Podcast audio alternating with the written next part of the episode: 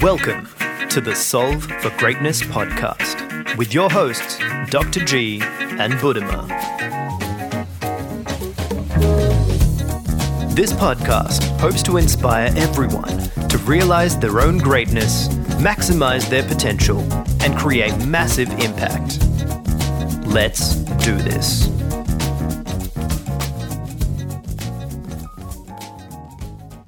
Welcome to episode 33, where we talk about some of our thoughts on feedback and how it can be important to us on our professional and personal journeys. Gihan, Dr. G, are you ready? Absolutely. Let's do this. Let's do this. It's been a while since we've done an episode that's not linked to a guest. So, absolutely, I'm ready. Yeah, it feels a bit weird, doesn't it? It's our Nah, first solo you, round man. since yeah. yeah. I'm I'm half expecting us to have this wonderful introduction to a wonderful guest. yeah. A few of our um, few of our listeners has been have been asking like you guys are always just doing guests now and reflections. Where where's your where's your own stuff? It's been a and I was like, okay, let's do it. Yeah. I think we're well overdue. yeah. I like to think we're funneling our greatness through our guests. Yeah, if that Yeah. helps. Yeah. Yeah. It, it is an inherently helpful thing. Yes. Yeah. to, to think of it that way. Yeah. So, Elizabeth, today, as I often ask, a variation of these types of questions. Uh, today, I asked you, you know, what are the three highlights in your life at the moment? And I said, just give me the dot points, and then I'll pick my own adventure and what I want to learn more about. so, the third point caught my attention, which is, you know, you've started a new role at a company and you were pretty vulnerable and you asked for feedback, some very direct feedback. Can you tell us what happened? Yeah, absolutely. I suppose for a little bit of context is I used to work in local government, so for council, and recently made the transition into a leadership role within a consultancy, which is a more technical based role. And the kicker is is I have absolutely no background in the technical capability that the consultancy specializes in. So that was pretty much me sitting on the stove in putting myself well outside my comfort zone and relying on my core strengths to shine through within this role, which is why I was brought into this role. So, understanding how I fit into the organization and how my skill sets complement the organization on its journey and how I can be part of that future was very important for me to step into the role having no technical capability with what the consultancy specializes in. Which is what ge- geo geotechnical. Uh, what is it? Geotechnical engineering. Yeah, geotechnical engineering, which is pretty much about the soil and the earth and what we can and can't do to it to make it habitable. In v- a very short summary of what we do. yeah.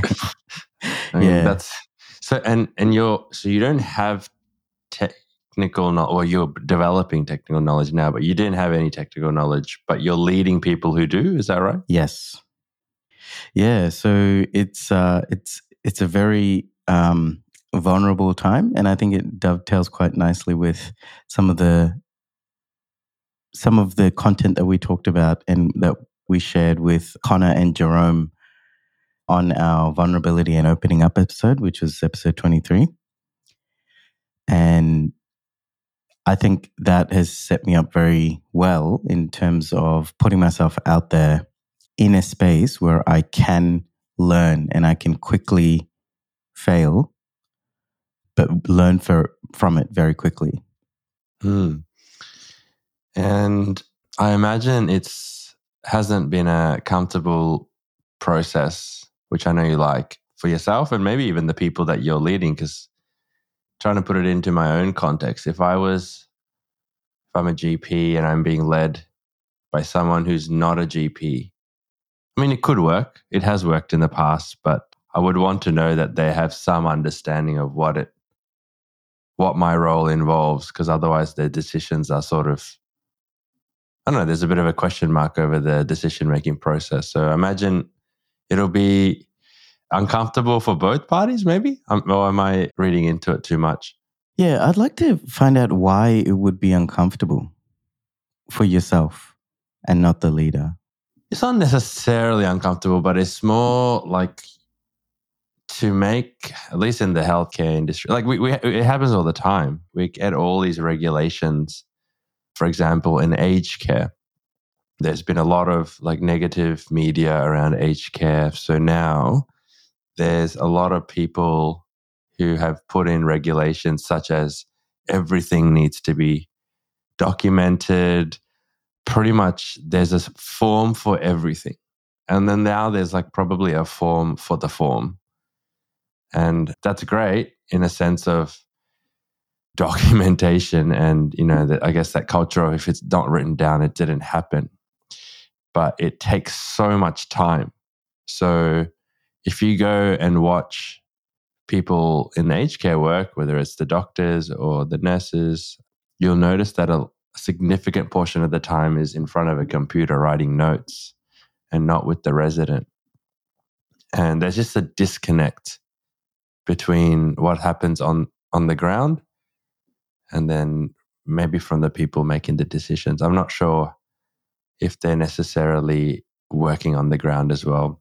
And of course, you can't work on the ground and on the organization or the system, but it does help to have knowledge and, and experience and skills in that space. Yeah, well, you didn't really answer my question, but that is a very good tangent to go on because you you mentioned quite a lot of skill sets that have nothing to do with well, I think they have to do with the medical profession, However, they're not endemic to the ne- medical profession. So you mentioned negative media. That's got to do with marketing. You mentioned regulations, you mentioned documentation, administration, accountability, risk management, logistics. There are aspects of that. Yes, there's overlap with the medical profession, but I don't think that that's skill sets that are ne- necessarily developed throughout your medical degree. Yeah, that's true. Yeah. So there are complementary skill sets out there with people that don't have medical degrees that can assist with that process so that yourself as a medical professional can get busy with the work that actually needs to be done. So there are people behind the scenes that can help you be a better doctor by assisting and moving around resources so that things like marketing, regulations, documentation, administration, accountabilities, risk management, logistic, all of those things are taken or are addressed and taken care of. And that doesn't necessarily need a technical background. For someone to do that, doesn't necessarily need a technical background in medicine. I understand that it will definitely benefit and help.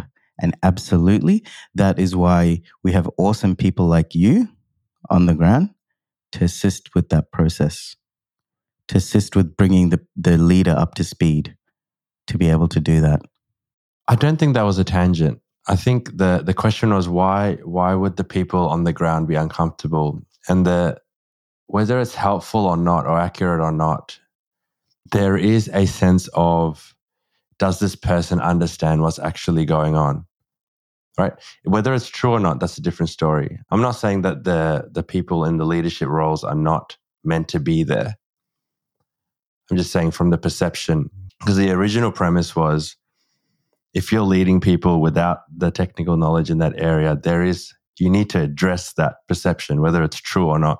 So I guess coming back to your role, has that been an issue or it hasn't been an issue of potentially leading people that question your technical knowledge or it hasn't been an issue? Oh yeah absolutely. Uh, uh, my technical knowledge gets questioned on a daily basis. And i say the exact same thing is that i don't know. I don't know and i will find out. You know, and you, you just have to be comfortable with saying that because you don't know. And you put yourself in a very compromising position if you say that you do know and you have no idea, especially because we sell technical opinion and we sell very, very precise and very in depth technical opinion. So you'll be valued for that and you'll be compensated for that. So if you if you put yourself in a position where you compromise that trust, then that also compromises your reputation as well on that opinion. So yeah, so so going back to what you were mentioning before, I think there's there's two different things about it. I don't necessarily think the person that's managing you has to understand completely what you do on a day to day basis, or they even need a very strong technical background in what you do. Because to manage people, like to manage subject matter experts, it's more along the lines of preferences. Because if what you're seeking feedback on is technical, as someone who's looking up to a leader and looking to them for guidance and advice on the technical, then you're valuing that leader for their technical capability. You are then putting the responsibility of technical competence onto your leader. So there's an opportunity for growth there where you can take on that technical competence on yourself. It actually creates space. The vacuum that's left or the space that's created from the lack of technical competency in your leader leaves room for you to grow and you to create that space. So inherently, that is a massive area of growth for you, massive area of impact for you. If that is your preference at the end of the day. For me, my preference is what I love is learning a little bit about everything, like a jack of all trades type and master of none. So at the end of the day, it sounds like, and please correct me if I'm wrong, it sounds like when you look to your leaders, you're valuing them for their technical capability. I haven't thought about it, um, honestly. Because uh, GPs work a little differently. Yeah, sorry. Let, let me, um, sorry to interrupt, again, but let me maybe rephrase it in a different way. You coach people. You, you have a very successful coaching business. And do you know a lot about what your clients do?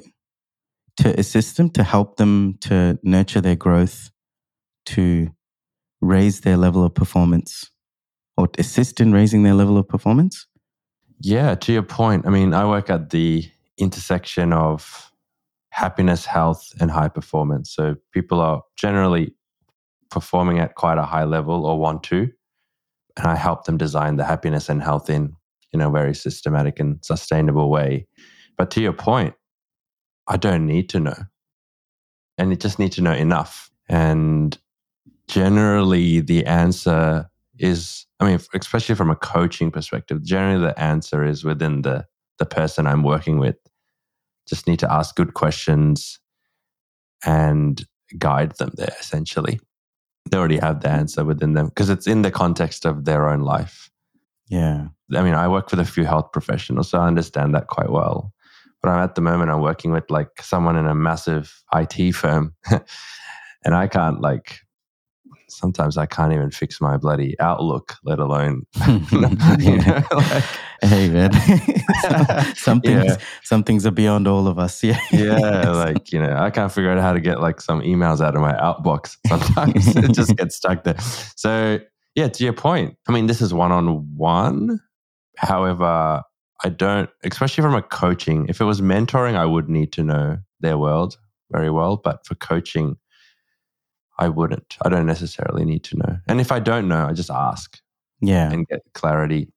Yeah. Because as the role of a leader, ultimately your responsibility is to deliver value using the resources at your disposal, whether it be through the budget, through human resources, the resources at your disposal, you create value for the organization.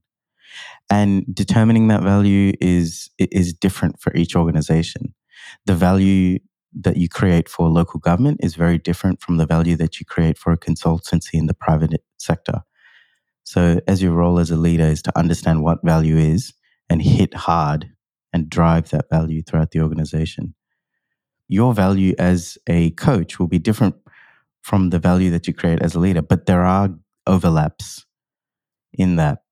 I think the major overlap is that you don't necessarily have to have the technical because working as a leader is very different from working as a subject matter expert. And sometimes when subject matter experts get promoted into leadership roles, they find that they do very little of what made their role as a subject matter expert engaging and exciting.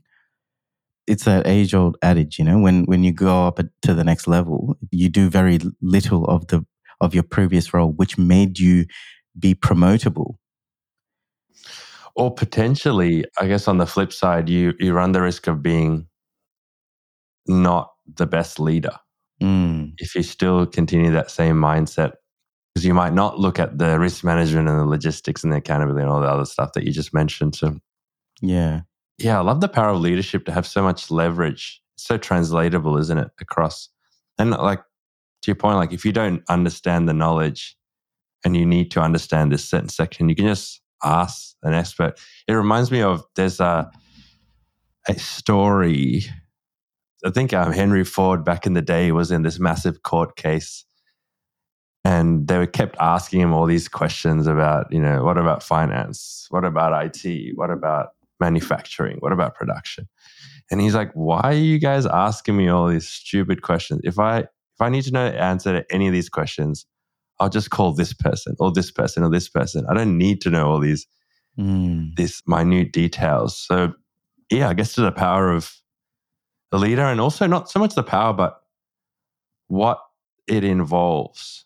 It's a different role. Expectations are different. Yeah. And I think we're we're again like we're, we're going off on a very healthy tangent to the original topic, which is feedback. All of this is very complementary towards feedback because feedback is how you know whether you're on the right track or not, or whether you're fulfilling the roles of the organization or, or even in your personal life. Feedback enables and engages you in a way that helps you assess whether you're on the right track. And feedback has a very vital role to play in self awareness too. Because there's, you can have the, your internal self awareness and then your external self awareness, which is inherently driven by feedback. And that then, for me, has helped me unlock, you know, what are what are truly my strengths and what strengths can I lean on to fulfill the requirements of the role that I'm currently engaged to provide for the organization. So I like that. So you have your sort of internal self awareness, but then that self awareness you gain from others. I like that. Have there been any strengths where other people have noticed a strength in you, which you didn't consider a strength or you didn't realize was a strength? Yeah, throughout early on in my career, yeah. I suppose I'm still early in my career, but yeah, I definitely noticed when someone was providing me feedback, they were saying that I think what was really interesting was something that I considered a weakness was actually being was coming off as a strength through the eyes of other people. Yeah, yeah, something that I had actively worked on to address was coming through as a strength. But I always get feedback, you know, oh, I'm always optimistic, I'm always I've always got an upbeat attitude. So I know all of those things about me and I try and lean heavily on those things because it's better to work on your strength. Well, again, my preference is to work on my strength rather than working on like strongly addressing weaknesses or opportunities of growth. I think if to better to better good, summarize. Good reframe. no, but but but the specific, what was that thing that you thought was a weakness, but people thought it was your strength? If you're sharing. Well, there was a time where I really struggled with letting my emotions kind of compromise what I was thinking and feeling. When I was reacting to particular situations, I was very, very at the whim of the people that were in the room or what was being said in the room. And I think a lot of work, and this is something that Dr. Marley also really helped me with as well as a professional coach. She was able to help me see that there are better ways to address and look at the world around us so that there's neutrality in what's being said and that there's more than one way to interpret a situation. It doesn't have to take you hindsight to do it. You can do it in the moment and on the spot. Absolutely. So there's very, very real things that you can. And I think that was, you know, the 80 20 rule.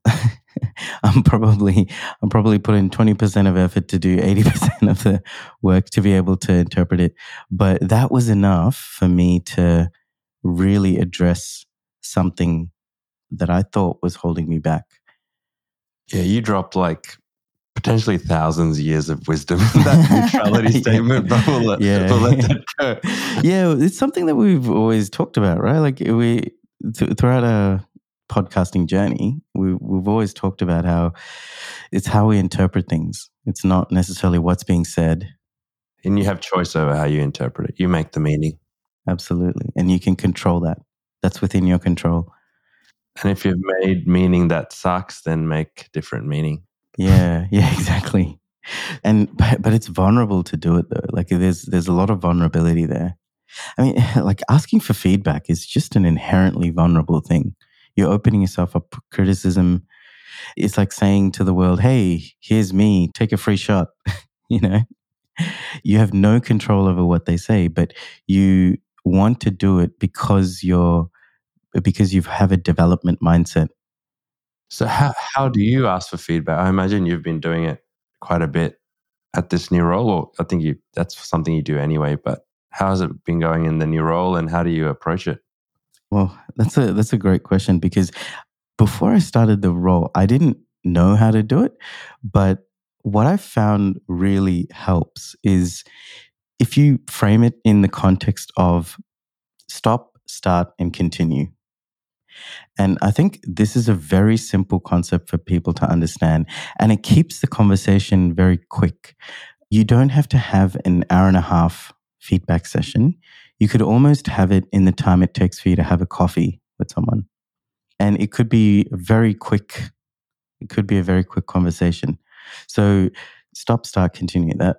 The way that I like to look at it is I want to know what I need to stop doing or if there's if there's something particularly concerning about the way that I'm currently doing my role.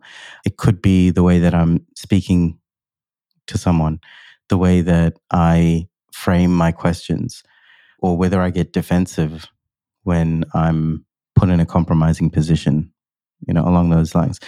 Something that I need to stop doing, which actively hinders me in performing my role. And this could be professional or personal, you know. So that's stop. Start is what are some things that I need to start doing in terms of behaviors or in terms of technical capability?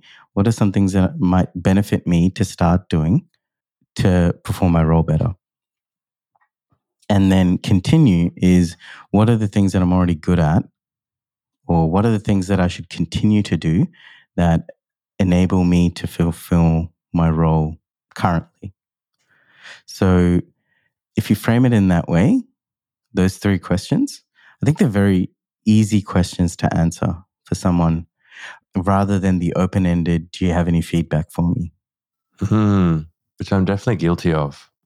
And I always get horrible feedback. It's not the problem, it's, it's a problem with the question, not the problem with the answer. Yeah, yeah. And there's a lot of things.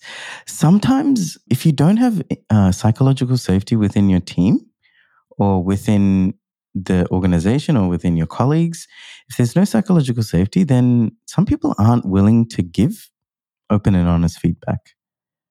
So you kind of have to put yourself in a position where openness and honesty is a value or is a trait that is valued within the organization. So some people will have a disposition towards, you know, speaking their mind. But if your organization doesn't actively practice psychological safety, then I think you're probably going to have a bit harder time cultivating that very real, productive, and helpful feedback. This uh, stop, start, continue. I imagine someone came up with that. That sounds very elegant. Is it? Can you? Do you know who to attribute that to? Yeah, actually, I learned it from my previous role. Shout out to David Hare and Cohen Vanderveld. They really unlocked a lot of coaching capability within myself, along with Dr. Marley as well. Yeah, I'm not 100% sure where it's from, but it is a brilliant model and it's one that has really helped me. And I don't have to wait for a 360 degree survey to be greenlit by my organization to cultivate feedback for me and tell me, you know, here's my areas of opportunities for growth and here's what I'm already doing and start, uh, should continue to do. It's awesome. Yeah, I guess uh, pretty big on attribution and I like that lineage. It's like from previous role coaches and Marley to you, and then now you'll now you now we're passing it on to like all our listeners and and beyond. So that's really cool. That stop. What do I need to stop? Question. That's a phenomenal question. I just wonder how has it been um, received by the people that you ask, especially if you're asking it as the first question. Because it's a big question to be like, actually, you should stop talking to people like this, or you should stop doing this. This is actually not helpful. As the first question, do you, do you feel like you need to lead up to that to get a good answer? You can definitely ask follow up questions. Sometimes the answer that I, well, most of the time, the answer that I get is no, because I mean, let's face it, come on. Yeah. no, no, no. If you're the go, then yeah. why would you? no, no. no. It is very difficult to provide. It's a very in your face question. It's like, what do I need to stop doing? It's like, uh, I don't know. but it's, you got to keep it open ended. So, no questions where the answer is yes or no, right? So, it's more along the lines of what behaviors have you noticed that help me do well in this role? Or what behaviors have you noticed might help me work better with my colleagues? Mm. So, that's another stop doing? If you reframe that question, it's it's another stop or continue doing question. So you can reframe it in a way because it's easy to make very quick judgments in our brain and then we just compartmentalize that in the on the back of our brain to process later on but these questions kind of tease those quick judgments out and and then you can sift through and decipher whether they're helpful or not. Especially going to someone that you respect and admire within an organization or within your personal life and asking for that feedback so you can build that self awareness about yourself. They will then be able to share with you those small nuggets of gold, you know, that can really um, build that self awareness for you. So one thing, one thing that I've, the feedback that I've received is to stop being so hard on myself, but it wasn't necessarily framed that way. It was more so like framed when I asked them, are there any opportunities of growth? And that's where the confidence thing, that's where the being so overly critical thing came up. So then I just reframed it into stop being so overly critical. um, you know, so it's ways that you can take what they say and then you can put it in the context of the stop, start, continue. It sounds like as you, like, particularly at the start when you're building that trust and psychological safety, you almost need to sometimes, depending on who that is, you might need to read between the lines. And as you get further and further into the role or personal life, like, I'm sure like some of your close friends or, you know, me, I'll tell you we've had some very like direct feedback for each other in the past because now we, just, we, we know, I think you, you put it really well. It's like, I gave you some pretty direct feedback and I was like, dude, I'm uh, sorry I have to say this, but XYZ. And you're like, you said something which was really powerful. I still remember is, I know you always have my best intention at heart. So I'm not going to I don't think you're trying to hurt me or whatever. I was like, wow, like that's such a, I don't know, it's just a beautiful place, place for our friendship to be at as well. Like where we can just go hard. yeah. Yeah. Yeah. Because it's so important to know that the other person isn't actively, doesn't actively have an agenda. Mm. And I know what you're probably thinking. I can kind of preempt what you're thinking is is that do they have to have an agenda for them to give you feedback because all feedback is useful and all you know and there is a part of me that's saying it but it's definitely more receptive if it's from someone that you trust and that you admire and that you look up to and that you have a, a relationship with absolutely yeah because you're not always going to want to accept feedback from someone that's always trying to attack you or constantly trying to attack you or that you perceive is someone that's trying to attack you. So I just experienced this last week. How do you how do you respond to feedback that wasn't asked for?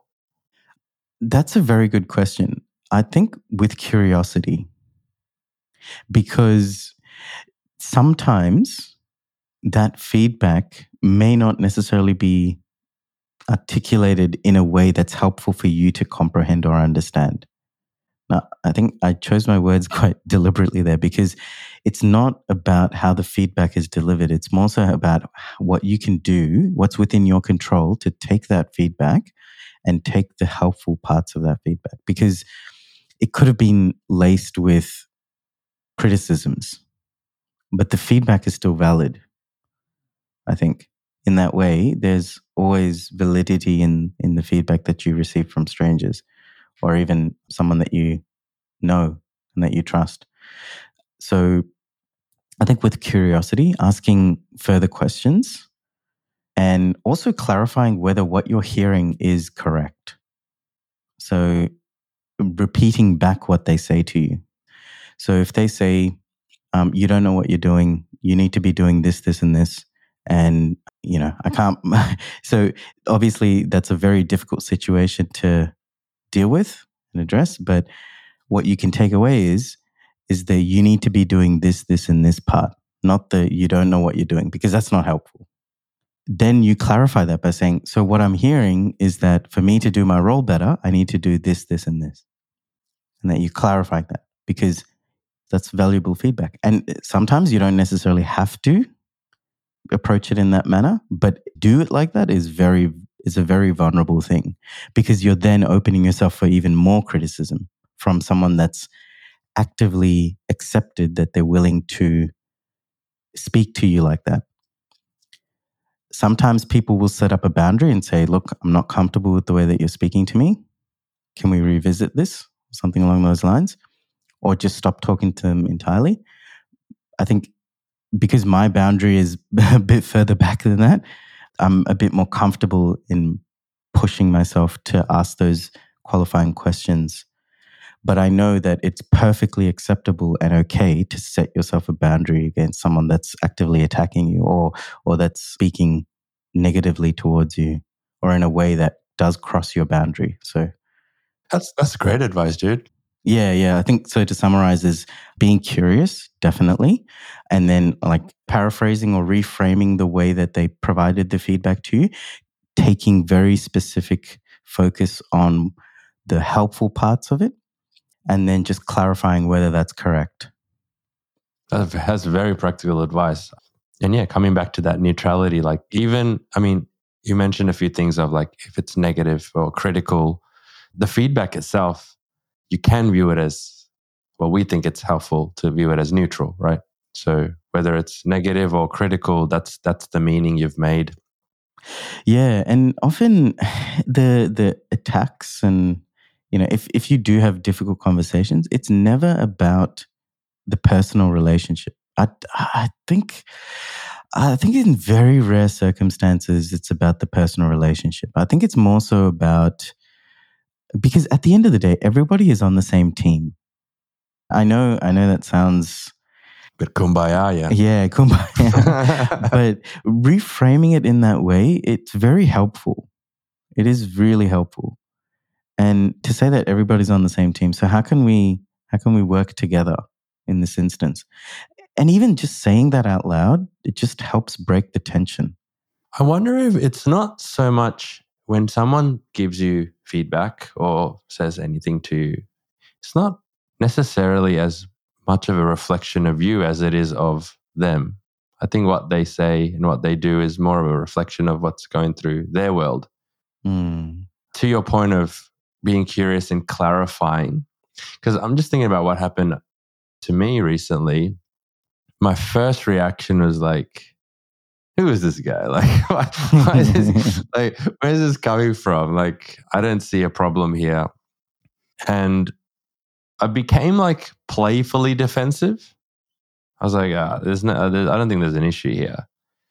And then after the fact, I was thinking about it. I was like, well, wait, this person's like gone out of their way to give me some feedback that they clearly think is important.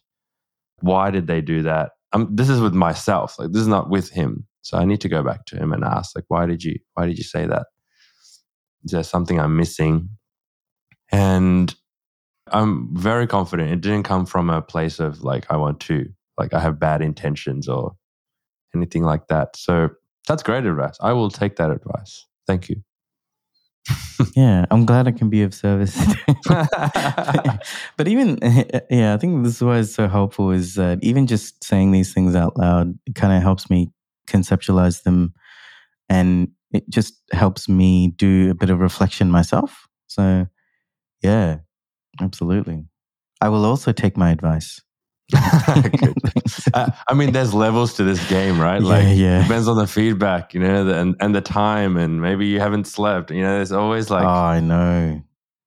It's also like it's always the meetings before lunch that, that really, ruin. yeah, a bit hangry. Low blood, low blood sugar. awesome, awesome. My good friend, any closing remarks? No, I think that was everything. That was everything. that was, oh that, was, that, oh was, that's it. That's the final that's word on Are we done? Yeah. We're done. I'm done. yeah. nah, nah, that's that's that's all. uh, there's like there's no good way to end. That's good. That's yeah, good. yeah. Great episode, dude. Glad we did that. Yeah, that was, that was a great. good episode, wasn't it? Really enjoyed that.